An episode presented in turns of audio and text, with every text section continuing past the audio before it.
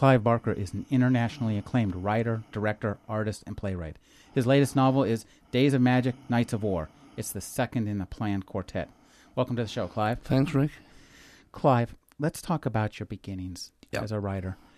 The first thing you did really were plays, weren't they? That's right, and uh, it really was my pretty much my ambition that that was what I was going to do. I was either going to be a painter or I was going to go into the theater. Not necessarily the highest paying occupations in the Well, world. that was my mother's point, and and uh, one of the changes, one of the key changes in my life was that uh, I got into the Royal College of Art. Uh, this would be when I was 18, 1970, and um, and it was a big thing to get into the Royal College of Art. You know, I was really happy to be doing it. It would have taken me away from Liverpool down to London, and my mother said, "If if it is the last thing that you do for us as as your parents, please don't spend this last portion of your education becoming a painter." Because it's a waste of time, you'll never make any money from it, blah blah blah, etc and um, being a loving son and she being an Italian mom and, and therefore quite forcible, I said, okay, you got it. I'll go to university. But I said, I thought this was the catch that would get me out of this. I said, uh, it's now, I think it was then July, and I said, you know, the the time for me to be getting into university is way past. The the courses begin in September. I think it's too late. And she pulled a special one, got me a, you know, got me in to see one of the professors, and and um, and he said, "Yeah, we'll take you in." So, out of all perversity, frankly, I studied English, literature, and philosophy, thinking that philosophy was equally as useless as painting, as as as a fund as a fund creator. Um, and I actually I had a, an okay time. I didn't have a great time. In a weird way, though, it uh, it saved me from something.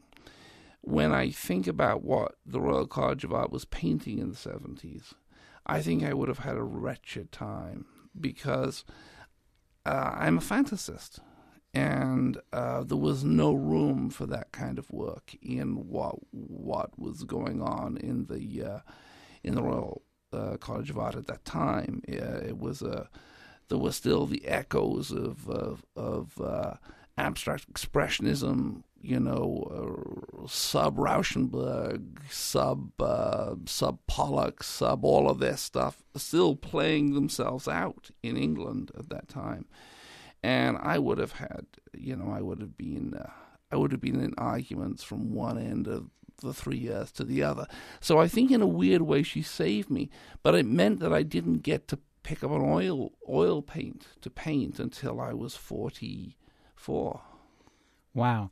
now, let's go back a little bit further. Yeah. What started you reading, writing, and what got you interested in painting in the first place? Uh, I was a very lonely little kid. I was a very insular little kid. I was a very shy little kid.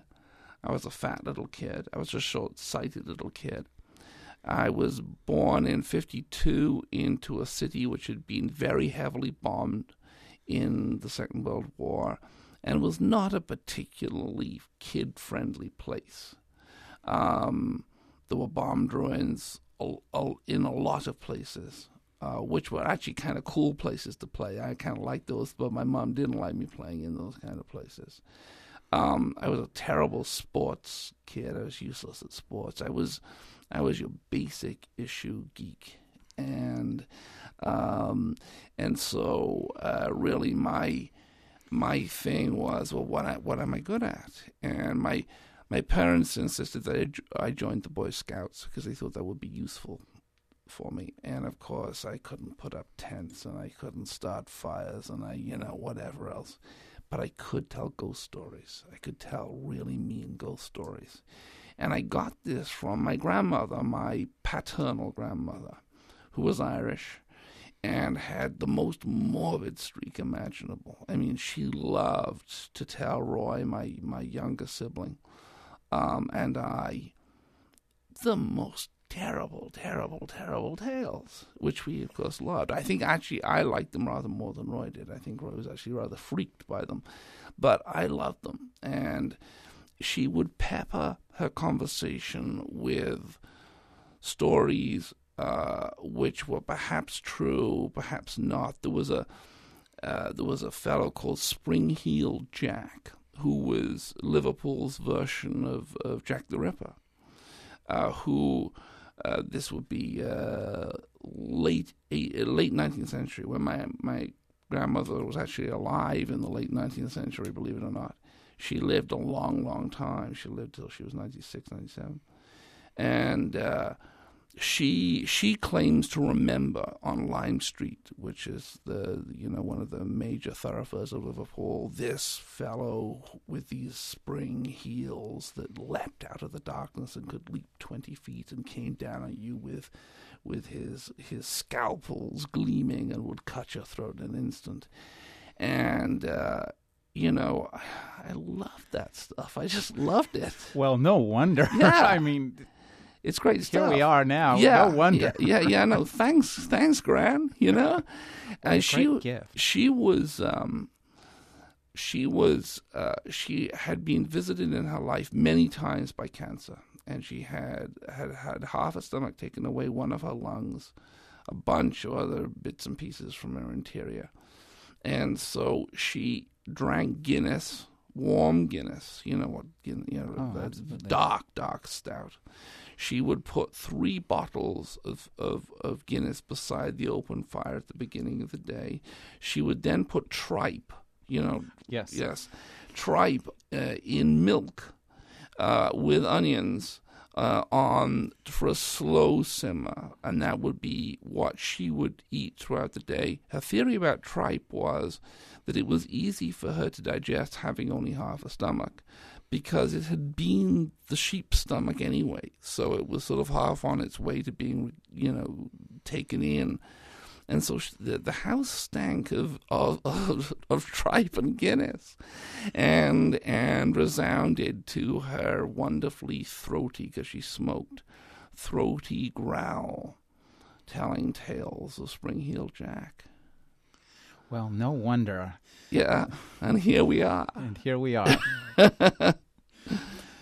so, when did you start producing plays, and how did you get about get yourself into this? Well- Again, not a moneymaker. No, well, no, no, absolutely not. I again, it was actually the Boy Scouts. I mean, we actually, I, I started writing plays for the Boy Scouts. It was something again I could do, and you know, um, kids are always looking for th- ways to ways to uh, legitimize yourself, to feel good amongst your peers, and there weren't an awful lot of things I could do, honestly. Um, and I was terribly shy. But um, when I wrote, uh, and this is still true, when I when I write, I I feel I, I take on the personas of the characters I'm writing about, and I feel a great confidence on the page that I don't feel in real life, and um, um, it's been a it's it's been a a wonderful way for me to connect with life, uh, almost at one remove.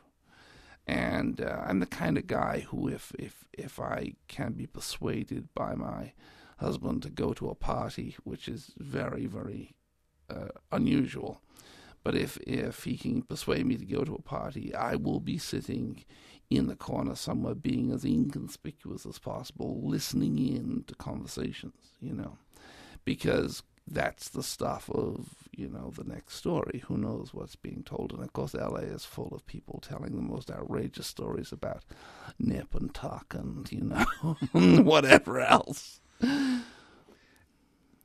Let's talk a little bit about how you came to write the books of blood. Okay. What was their first publication? Was those the, the Sphere paperbacks? Yes, they were. I I ha- I had found myself an agent, uh, a theater agent, who was, um, and I don't think he would find this description offensive, an elderly queen. And he was a very nice gentleman, but he was an an older gentleman and very rather like Quentin Crisp, you know, that sort of figure. And he liked theatre. He liked Terence Rattigan and Noel Coward. God knows why he had me on his books. Anyway, I, we were not having a lot of luck selling my plays. I mean, there were plays called The History of the Devil and Frankenstein in Love. It was no surprise that this man who preferred private lives was not having a great deal of success selling the plays. And so I went to him and I said, Vernon, I have written some short stories. Good, he said, thinking there was going to be a lot of tinkling of martini glasses in my tales.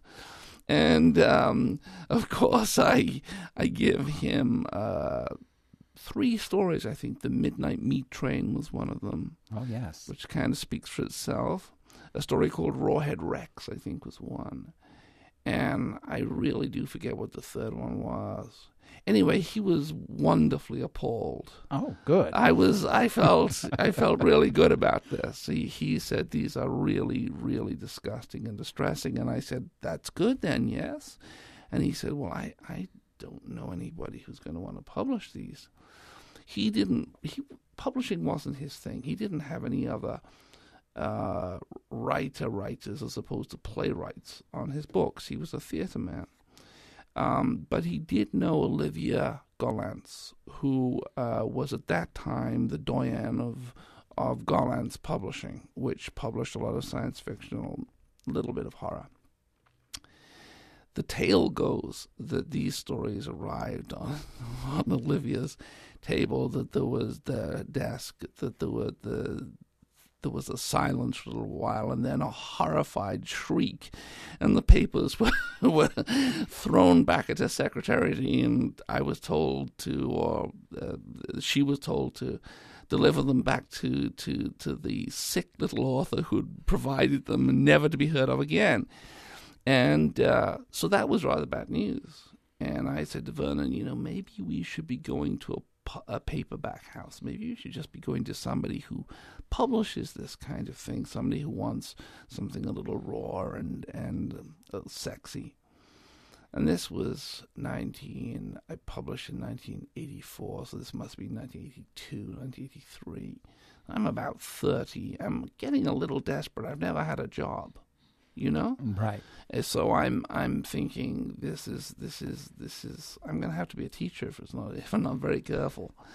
And so i uh, uh, i i found uh, that sphere books which was this uh, really at that time quite small outfit um, was publishing a lot of original horror though no short stories. They were all novels. And so i said why don't you just try these guys and a little while later, and this was just one of those lucky things, I, I later found that they hit the slush pile. These books, uh, these stories, three of them, had hit the slush pile. Nobody was really interested in them. They were short stories anyway. And a secretary, a lady called Barbara Boote, who is now one of the eminent uh, um, editors at Sphere, uh, but was then a secretary, had picked them up and said, You know, these are good. We should think about this. And so they took me out to lunch and they said, Have you got any more of these stories? I said, Well, I, I don't have any written, but I have a lot of ideas. And they said, Well, we would publish three books of these at the same time if you could come up with enough ideas. And I said, You know, you, you picked the right guy. I'm there. And I suppose it was another year, you know, and then or two, and then uh, uh, we published the first three books, and uh, nothing of great significance happened. I mean, they they appeared on the shelves. There were no reviews, but um, they did find their way into the hands of Stephen King. And this is where fate, you know, and, and luck and circumstance, you know, is just you just thank God for it because Steve said, uh, I've seen the future of horror, and his name is Clive Barker, and that was uh, that was well, since turned into something of a monkey on my back. But at that time, it was a really tremendous thing for to be said. I mean, this was the man who was selling a million books a week or whatever he was doing. I mean, he had these phenomenal sales, and still is, and still is, and and was and still is incredibly respected. And um, and I never met him, and, and I didn't don't to this day I don't know how the book came into his hands. Um, but uh, it was one of those quotes which just, you know, while it was the quote which turned my career around. I remember seeing those books of blood, the Mhm. first paperbacks on the shelves in a bookstore in Monrovia.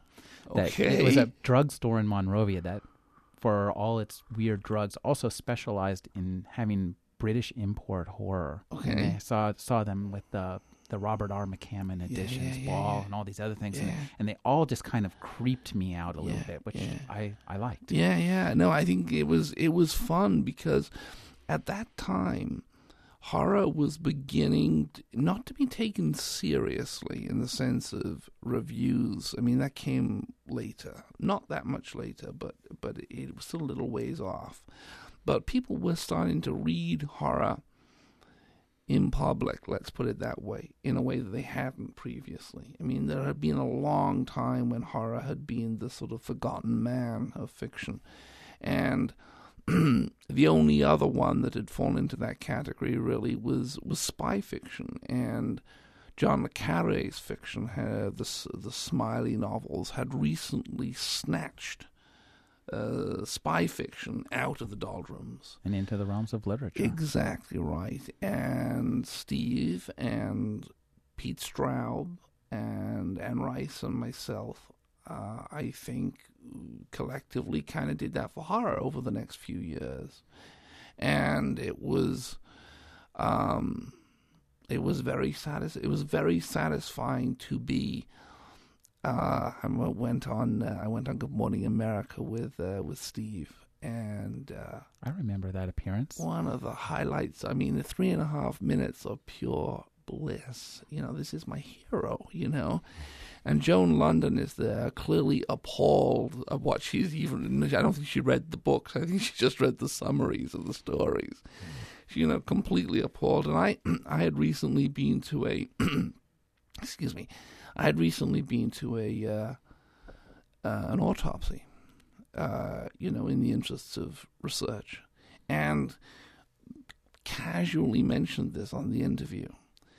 And Joan Lunden made this strangled sound of horror, and and I think in, in a way, quite unwittingly, I sort of played into being a bit of the bad boy. I mean, I really wasn't the bad boy at all, but uh, I was, uh, you know, the young tyro at that, the Turk, as it were. At that time, I was thirty-two, something like that, and. Uh, and then I went and made Hellraiser and confirmed everything that everybody had ever thought about, about me being a twisted, you know, son of a gun. Let's talk. How did you make Hellraiser? How did you uh, go make the leap from film and playwrights into making what became a major motion picture? Well, it it would it it was never intended to be a major motion picture. I think is the answer, Rick. I mean, it would cost nine hundred thousand dollars, and uh, which would probably buy you, I don't know, you know, a couple of shots in CGI now. Right. and um, I had uh, had two movies very quickly made from material from the Books of Blood.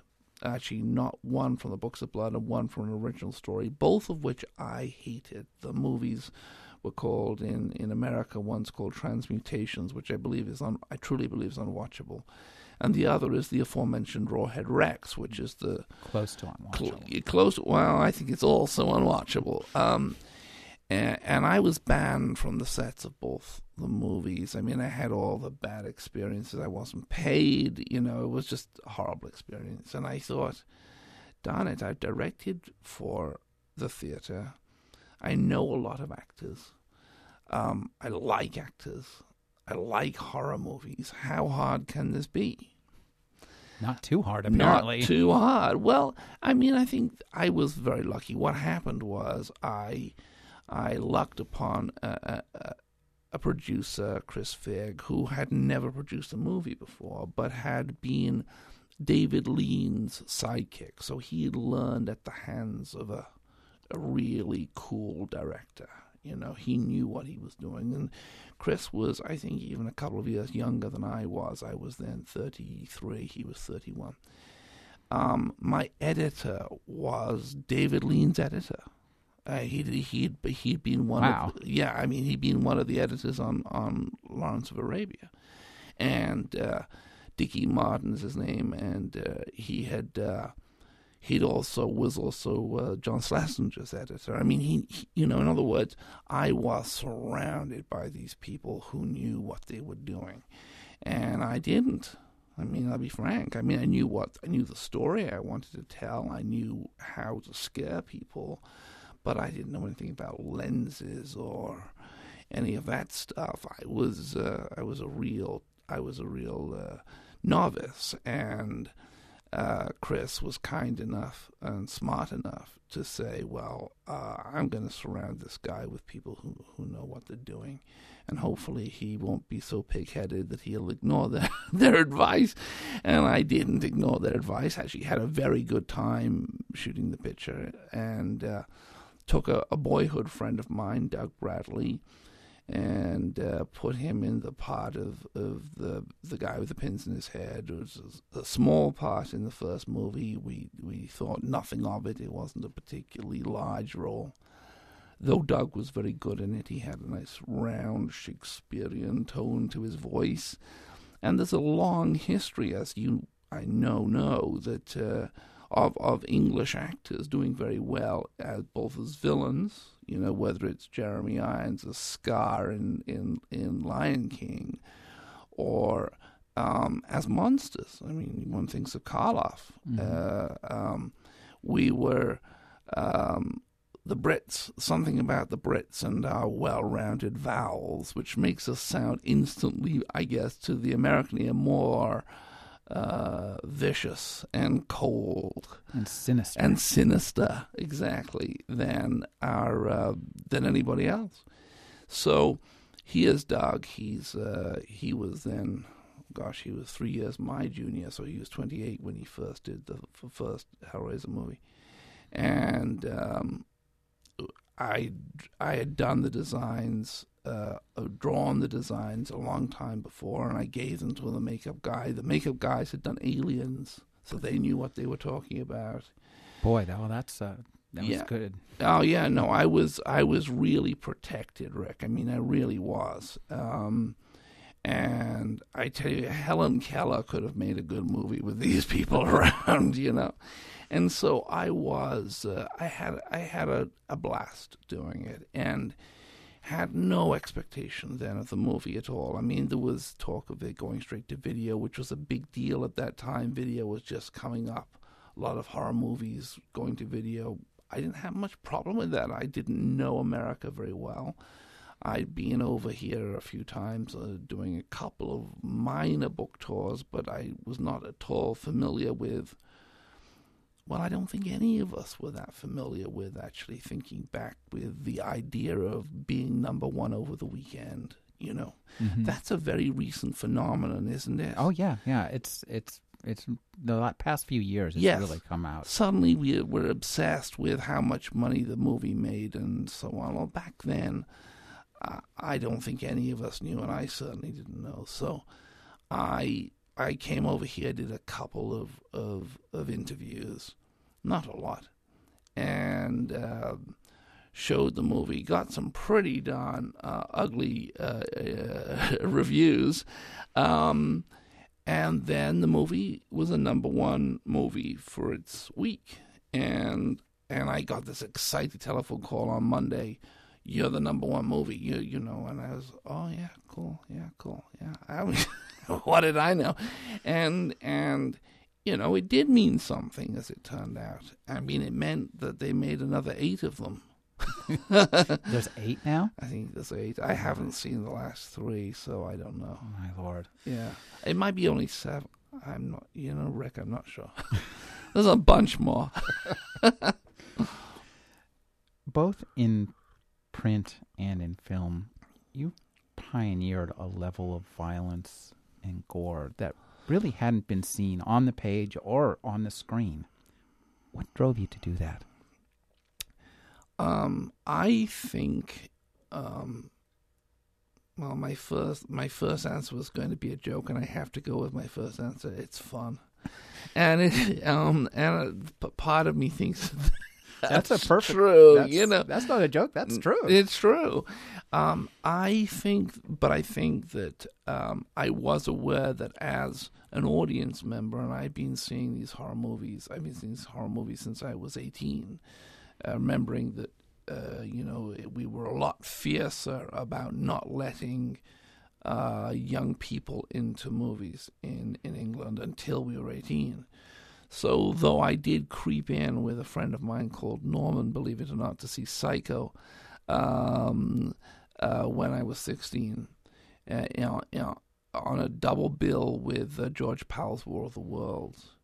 And uh, that was that was very exciting to me to see something that was as scary as actually I found both movies scary. Oh yes, and uh, and so I enjoyed being scared, but I I felt I feel still that really at the heart of what makes an experience, a movie experience, um, horror movie experience powerful is the sense that you're going to deal with issues which are body related.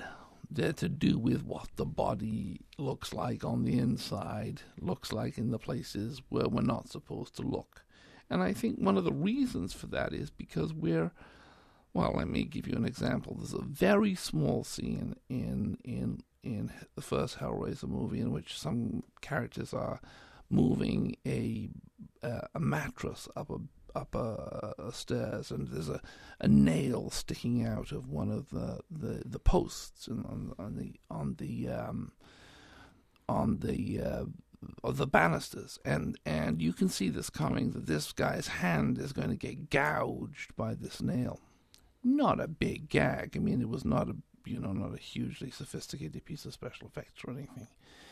But I watched that scene with an audience, and everybody just oh just covered their faces because we've all done things like that, you know.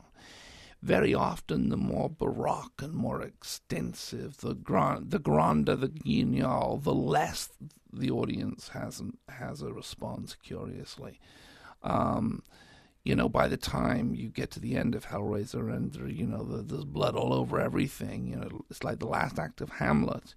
Um, and nobody, I think, is is as is as upset as they were seeing that single nail do do its job. Um, but I do believe that that part of my job as a as a frightmeister, if you will, is to keep is to keep um, upping the ante you know, you start with some small things and then they, it gets grander and it gets grander and then it gets really grand. And I think one of the things that's happened, unfortunately, in, in and perhaps we'll talk about this later, but in in recent horror movies is that CGI has allowed us to get very grand. I mean, CGI has allowed us to show everything, and everything isn't necessarily what we want to see curiously. Um, that we have to be kind of clever about what we show. It's not the point. The point is not to the point is not to show an autopsy, but to just show enough to make the audience go, "Oh, please stop that." And um, it's a test. A horror movie is a test. It's one of the reasons, an initiation. I think I was on a uh, this is a surreal thought. I was on a uh, chat show with, run by Dr. Ruth um, with with Wes Craven, and uh, Dr. Ruth says, uh, so, uh, Mr. Barker, you make these horror movies. Why? Why is it uh, the the? Uh, I'm doing a terrible accent. Why is it the uh, the little boys and little girls, or they all want to make love while they're watching horror movies? And it's true. There is a huge amount of ma- making out in horror movies. And I think it's because it's a perfect time. You know, you're watching a horror movie, the girl squeezes a little closer to the boy, the boy squeezes a little closer to the girl or in these times, the boy and the boy, or the girl and the girl. And um, and it's a it's a kind of I can't stand this says the says the girl covering her eyes and the boy says yes ah well I can. And he keeps keeps looking. It becomes one of those initiations. And it's been a very interesting thing learning uh, because there's been a lot of writing about this recently I mean the last 20 years there's been a lot of theorizing mainly by the French French philosophers uh, Julia Kristeva for instance uh, has written very interestingly about why we why we look at this material and why particularly young people look at this material. Um, at the age of 51, I find horror movies much harder to look at than I did at the age of 31. You know, I've watched more people die. Sure. Now, while we're talking about movies, you've said movies are dumb and they're getting dumber. Mm-hmm. Now, I hold to that. I wouldn't disagree, but you yourself are a movie maker. yeah. Do you intend to return to film? It's been a while since we've seen a Clive Barker movie. Do you Yeah. intend to return to film as a director and a writer? I've certainly I have a script uh, at Universal right now, and really it, comes down to this, Rick. I will do it if I can do it my way. But honestly, if I can't do it my way, what's the use of doing it? It's the great thing about doing books is, um, and particularly the case with the Abarat books, where I'm actually providing paintings as well.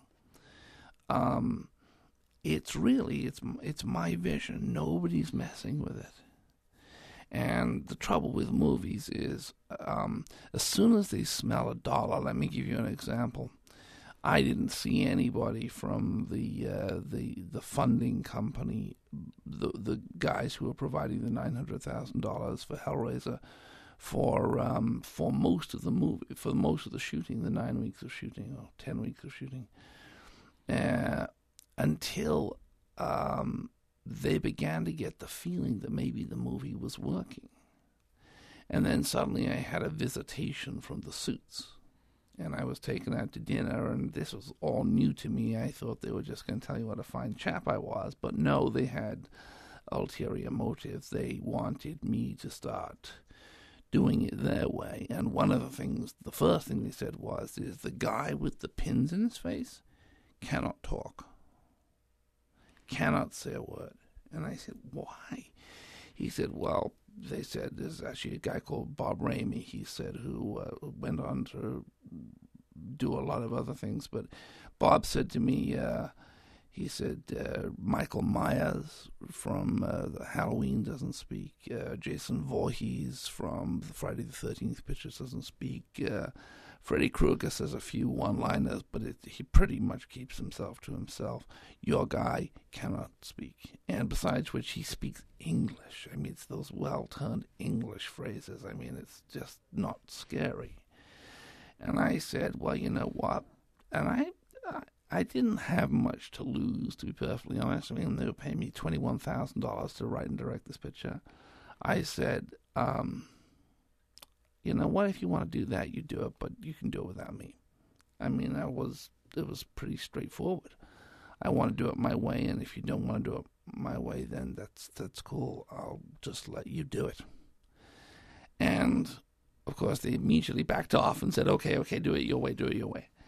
And we never tested the movie uh too small a movie to test um which was a blessed thing when Oh, you- absolutely. you know, I actually said to, I had a conversation with Bill Bill Friedkin once, and Bill said uh, Bill said to me if he tested The Exorcist, he said we would never have seen the movie that that became you know such a huge, uh, phenomenal movie around the world because the the test, the testing, the testees would have uh, would have critiqued the masturbation with the crucifix scene and the vomit scene, and you can't have the head turning all the way around because her neck would be broken, and how's that even logical, and you know all that kind of stuff. And his movie would have been cut to pieces by a committee, and but again, his movie was too small, uh, and he was a little too powerful because he'd won a bunch of Oscars the previous year for. Uh, uh, Alice Fren- doesn't live in here. Mm, French Connection. French right, Connection? I think, Okay, think, I think.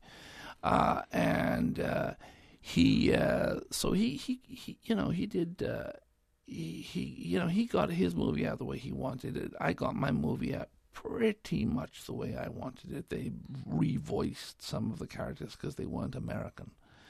Um, but pretty much it was my movie. I mean, I lost a few seconds here and there to the MPAA, but there wasn't a lot. And uh, and the, this will amuse you. There was a there was a uh, we we had a scene in upst- upstairs in the, the the attic of this old house where this damned figure Frank has been brought back from the dead by the shedding of his brother's blood, um, and he is uh, he is obviously subject to attacks by rats because he's not entirely himself right now. He's lacking a skin, you know, and I think rats probably go after you if you're lacking a skin. And there's a, a short scene in which we see a bunch of rats have been nailed to the wall and they're twitching. Well, I am a very serious animal activist. I would never do anything, not a fly, not a maggot, nothing's going to get harmed in a in a movie for me. So they these needed to be mechanical rats. Well, the the BBFC, the British Board of Film Classification, as it was, which is the English form of, of the MPAA, said these are real rats, and I said honestly, they're not real rats; they're mechanical rats. And they said, no, they they're real rats. You have to cut them from the movie uh, because you've you've you've know you've you've you've abused real rats. And I said, I have not abused real rats, and I will bring in the mechanical rats to prove it. So Next day, I brought in the mechanical rats, made them twitch um, sufficiently to satisfy the BBFC, and the scene stayed in the movie. I mean, those sorts of things are go, you know, are so so weird. Uh, the BBFC at that, I'm sorry, the MPA at that time, um, um, I had done a sex scene which was really fairly raunchy for its time, had a, and had a little bit of spanking going on in it, and then some, you know, some fairly serious sex stuff. And I was sending after this big meeting when they'd all come over and see me. They wanted the dailies sent over because I was shooting in England to LA every day, so they could see what I was shooting. They were watching me more closely. Boy, yeah. And so I sent these sex scenes over, which I was rather proud of. I mean, I, the closed set, I'd, you know, I'd really got some pretty amazing stuff out of the the the actress and the actor. Very brave, did did some pretty outrageous stuff. And I got this call from from uh, probably from Bob Rehme, and he said, "Yeah, that's amazing. It's amazing. The sex stuff is amazing. We can't use any of it." and I said, "What's the deal, Bob?" He said, "Well, you know, you you, you can't you can't I mean you can't do that. I mean, I can put that in a movie. I mean, they, the BBFC, the I'm sorry, the MPAA won't allow it." And I said, "Look, if you want me to reshoot this, tell me what I what the rules are, and then I'll reshoot it. But I'm not going to reshoot it in sort of in a in a vacuum, you know." And uh, and this was one of the instructions, Rick, and I swear I wish I had it still. I probably do have it still somewhere. That I was allowed two consecutive thrusts of the buttocks. But a third thrust would be deemed obscene. So during the love scene, I was allowed ah, one thrust, two thrusts. Then I needed to cut away to daffodils or, you know, a scene with horses. And then back. or to, to rats on the wall. Or to rats on the wall. And then back for a third and fourth thrust. And I think it, it was that which began a lifelong really a lifelong contempt for the way that we are sort of manipulated by these people because the MPAA are really making it up as they go along. And, um, you know, it's always amazed me, for instance, that, that there is such horror about sex in American movies uh, and such indifference to, to, to violence. Um, you know, when you think the act which has brought us all into being is actually something you cannot see represented. Otherwise, it's an NC 17. Um, on the other hand, you can go and see. I went to see a Resident Evil last night, which is a movie. You know, it's a ninety minutes of violence from you know with very little dialogue to interrupt the gunfire, and uh, and uh, you know there were kids sitting in there, Sure. you know, having a final time.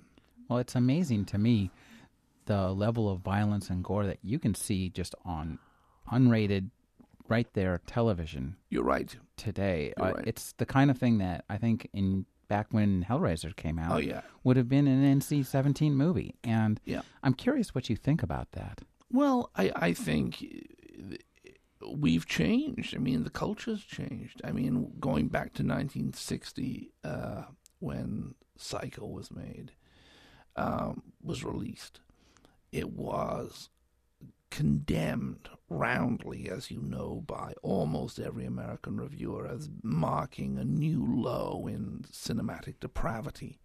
This was just the worst that cinema could get. It could not get any cruder or viler than this movie. Now, of course, it's an American classic, and we look at the movie and we think, "Well, what's the what, what was the problem?" We forget that that was the first time that a toilet, an operating toilet, had ever been shown in an American movie. You know, she throws the remember she she she tears up the letter, she throws the pieces into the toilet, and then she flushes them away. Um, first time it's ever been seen and there were peop- there were forces in the MPA who thought that Hitchcock shouldn't show that, that that was just not that was indecent, and and now we, and I'm not saying this is a good thing. I'm just saying this is the way the world is. That if you go to the six o'clock news now, and I, you know, now we're moving to very serious subject very suddenly. Um, you know, you you see stuff from Iraq uh, which is heartbreakingly violent. And one of the things, one of the distinctions that I've always made is that horror should always have an element of the supernatural. That's been part of my game plan that really you could always unplug from the reality of it because there was always something demonic or magical or whatever going on. Um, in so other that's words, why you deal with it that way. yeah, you could deal. You could say, "Well, this isn't this isn't going to happen at home." I've never made a movie about a psycho killer or anything like that. I'm not saying that anything about those kinds of movies. Um, I've enjoyed a number of them. Um, you know, uh, Silence of the Lambs, an amazing movie, but I it's just not the, the cup of tea for me. I've always felt that uh, as long as I had this this sort of uh, supernatural element in it, I could help unplug the audience from this being a little a little too much for them because they were always they always had the oh well this couldn't happen to me element. You know, it's what Spielberg did in uh, in Poltergeist. You know, so effectively. I mean, you know, I think Poltergeist is a fine picture, and it's one of the fun things about it is that you know you don't think for a moment it's going to happen in your house um and and so i have seen we have all seen in the last 30 years since i made hell you know 30 years can't be 30 years since i made hellraiser 20. 20 years, yes, thank you, gosh. Uh, 20 years since I made Hellraiser. Uh, um, we've seen what we can look at on television or what we can see as we open a magazine in, intensified a hundredfold. And um, Part of that is is what we've seen on the news too. I That's mean, what. That's really what I'm talking about. I'm not really talking about the news. I mean, I think you know. I think it started in America with film from Vietnam, if I'm right. exactly. That's what I was thinking. Some of the scenes where Yeah. people, the street executions, Yeah, the monk who set himself on fire. Yeah, yeah. Those are the kind of things that. But you know, I mean, good God, they're watching. I mean, I'm not watching because it's something I can't face. This is very interesting. How this is the distinction in my head. Nothing could make me watch one of those beheadings on on video. You know, the beheadings of the these poor Right, there was one reported, I believe, today. Nothing could make me do that. Um, now I can, I, I can, uh, I, I, I just get sick. I mean, I'm, I'm sort of, you know, a bit squeamish about that stuff, and I suppose a part of me thinks it's immoral to take any kind of satisfaction from watching something like that. Whereas, uh, if there's a supernatural element or if it's a, f- a fantasy element, I don't feel so problematic about it. Maybe I'm kidding myself, but it's it's it's how I come to terms with with the kind of work that I actually, as a as a viewer, really enjoy. I, I love to be scared. Let's talk a little bit about sex and sexuality in your work. Ooh, let's. uh, beyond the the gore factor, I think Yeah. what really upset people when your work first became noticed was the amount of sex, the variety of sex. I like that. The size of the menu. the size of the menu was a bit larger than other menus we'd seen here before. I like that. Um, what draws you to that? You seem you've professed an interest in pornography. Yeah, sure. I think yeah, you know, it's a six billion dollar a year uh, business in this country. Well, I'm I'm not spending that much on magazines, so somebody else must be buying. You know, I think uh, I think we're very hypocritical about this, and I think. Uh, uh, it was quite interesting to me. You know, I, I've lived here for 12, 13 years now, and I am uh, about to become a citizen. And uh, and so I am really, I love America, I really do. It's in my blood and my heart now, and and I'm very happy to be ready to vote and become a part of, of the of the culture in that way as well as as as you know the the way I've attempted so far. But I also think there is a deeply puritanical streak in American culture which isn't in a lot of European culture. And I say a lot of European culture because I think it is in British culture. But I don't think it's in French culture or Spanish culture. Um, you know, I, an example um, you know, the whole Monica Lewinsky thing. I was in I was in Europe during that time, and there were a lot of European, uh, um, really uh, people who were uh, uh, people who loved this country, who found it very hard to defend, and I was amongst them.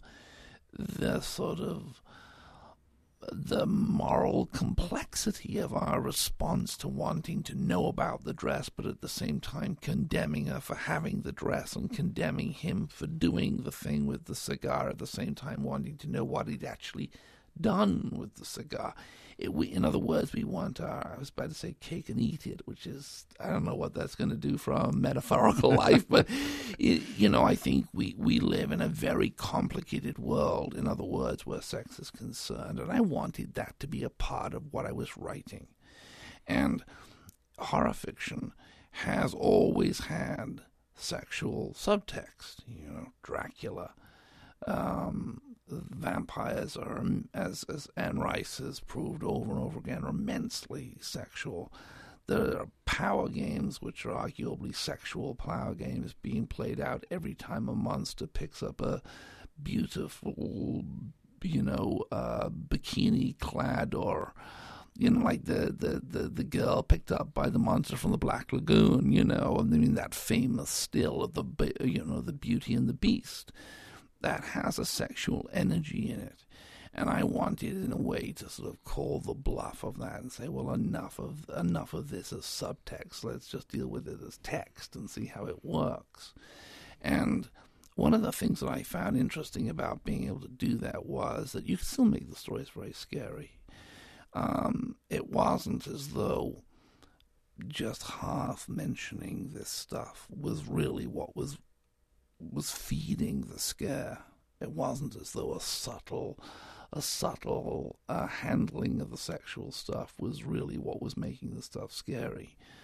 Um, uh, I could be quite blatant about the sexuality uh, and as you said, a fair range of kinds of sexuality. There were gay characters. There were, you know, there was even a love affair between a girl and a gorilla in one of the stories, uh, which ended ended happily. Is that know? the new Murders in Rue Morgue? Exactly. Yes, yeah, and ended in a marriage. You know, um, so uh, it's a happy ending for everybody.